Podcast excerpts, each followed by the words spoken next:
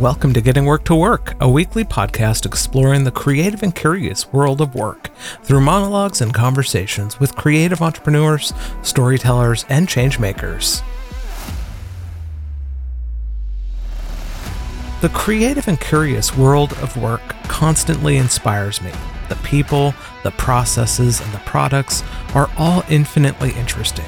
But if I had to choose what really piques my curiosity, the workspaces people make so they can do their best work. Whether it's a coffee shop, a spare room where we live, or a giant warehouse, every one of us has a place that we have created to do our work.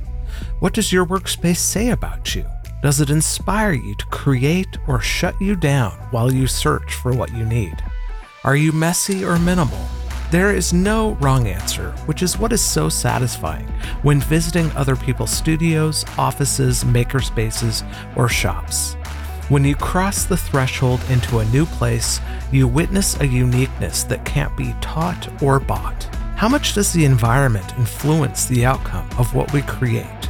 It's hard to say, but it's more than we realize and something we shouldn't take lightly. Show notes and links to all the good stuff mentioned in this episode can be found at gwtw.co slash 699. I recently came across a video from Adam Savage of Mythbusters fame talking about our workspaces.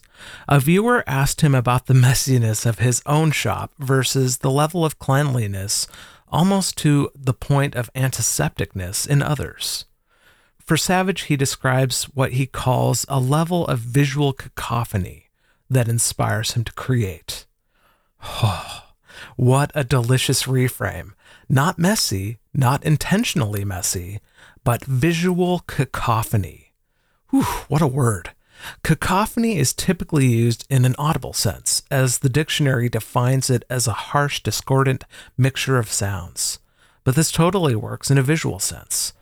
You could say it's a harsh, discordant mixture of stuff or things or objects. Nothing could be more subjective than our own individual levels of visual cacophony that ultimately inspire our creativity. For Savage, his space's visual cacophony works for him because everything he could possibly need or want to create is within reach. There are infinite possibilities, yes, but he also describes that he has displayed a line of failures that have led to success so that he is reminded of where he has been and where he's going. But to others, his space is cluttered, chaotic, and overwhelming. I honestly don't know how I'd feel walking into his studio, but I'd most likely wander and marvel at the details and hidden gems. I mean, I do that now with people who prominently display books, movies, or music. I pore over what they have displayed in their collections. You learn a lot about people based on what they collect, yes, but what they display. Their obsessions reveal who they really are because that's what they've spent their money and time getting. Recently, I visited an artist's studio in his home as part of the next episode of the Getting Work to Works documentary series. And the minute I entered, I could feel creative energy. Maybe it was the miter saw on the lower shelf of a giant workbench, or the custom bookcases, the giant map of Florence covering an entire wall, the phrase uh oh printed in various typefaces and sizes throughout the room, his artwork on almost every single wall, I would have classified it a 4 out of 10 on the level of visual cacophony, but it was there. It was intentional. What really struck me, though, immediately was the carpetless wood floors that were painted white and the sky blue ceiling. When asked about the floor, he said, I just ripped out the carpet and painted the floor. You can do that? I thought to myself. This is why we need to visit other people's spaces to see what they're doing that inspire creativity so that we can get that contact high of inspiration as well and bring it back to our own spaces. Another friend, well, he builds movie sets in his backyard. It's always interesting to see what he's built. You walk down the path along the side of his house, and then all of a sudden you see a cabin. Think about the movie Evil Dead. Yes, that kind of cabin. And off to the south is a shop, kind of like in Evil Dead 2, where he goes and cuts off his hand. Northwest of the cabin, there's a facade being built that he can block the neighbors with. It is pure chaos and joy and delight. It's a playground of possibilities to those with eyes to see.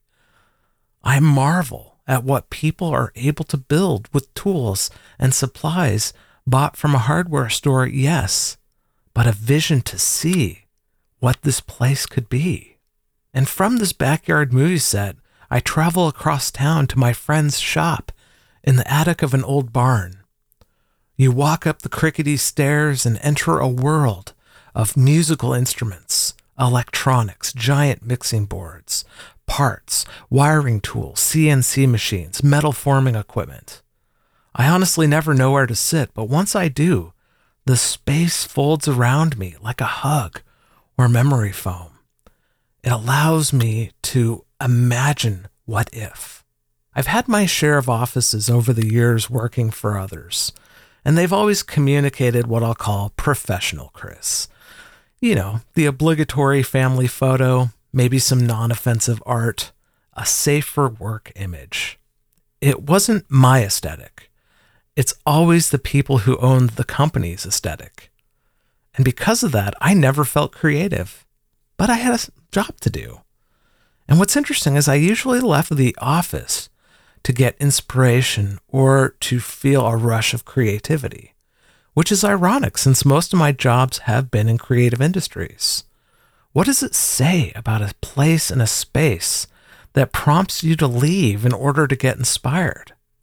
What does that say about our creativity? Today, I work out of my home. My chaos is my own. I'm sure my level of clutter, oh, I'm sorry, visual cacophony would overwhelm some and inspire others. I'm surrounded by books, toys, posters and art, guitars, cameras, microphones, soldering irons, helping hands, toolbox covered in stickers, a folding table. It is all there for me to create. So, what about you and your space? What does your level of visual cacophony say about your creativity? Do you clean up at the end of the day, or do you let the mess build upon itself over time so that one day you unearth a treasure that was a cast off from a day long ago? But a deeper question for you Are you truly being yourself in your workspace? Or are you showing what you think people want to see as opposed to building a space that just lights you up. Another thing that Savage talks about, and I mentioned it earlier, was having a line of progress, a line of succession, as he calls it, from failure to success demonstrated in your space. What I love about this is it shows us that we are not guaranteed a success from our process. And the thing about modern digital based creative work is that we think that it needs to be perfect. But is it ever perfect? I don't think so. But I think we believe that it is and that it can be. Another great question from Savage's video is Does your workspace allow you to be in a place that allows iteration? Fabulous question. As I think about downsizing or getting rid of crap and clutter, I think about minimalism and how some people can just live out of a backpack. And that's great. That's not me because sometimes chaos is required for my own creative expression. And the more you can be in tune with who you are and how you interact with the space that you're in, and also what you're making, the greater the likelihood your space will reflect you. But if you're constantly comparing yourself to not only what other people are doing and making, but also the spaces they have, you're not spending the time building a space that allows you to be your creative self. And while I'm obviously talking about the physical space in which we work, I'm wondering what this looks like in a digital context. I think I have more to ponder there before I dive into it. Maybe it's the same or it's entirely different. I honestly don't know. But one final note I've shared a lot about my friends' spaces that I'm inspired by, not because I want to steal from them or I'm jealous of them, but it's about permission.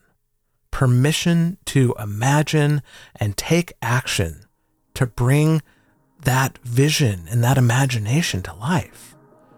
And that permission starts within our spaces, travels deep within ourselves, and bursts out into the world at large. And that is a beautiful part of creativity. Until next time, may creativity and curiosity fuel your life.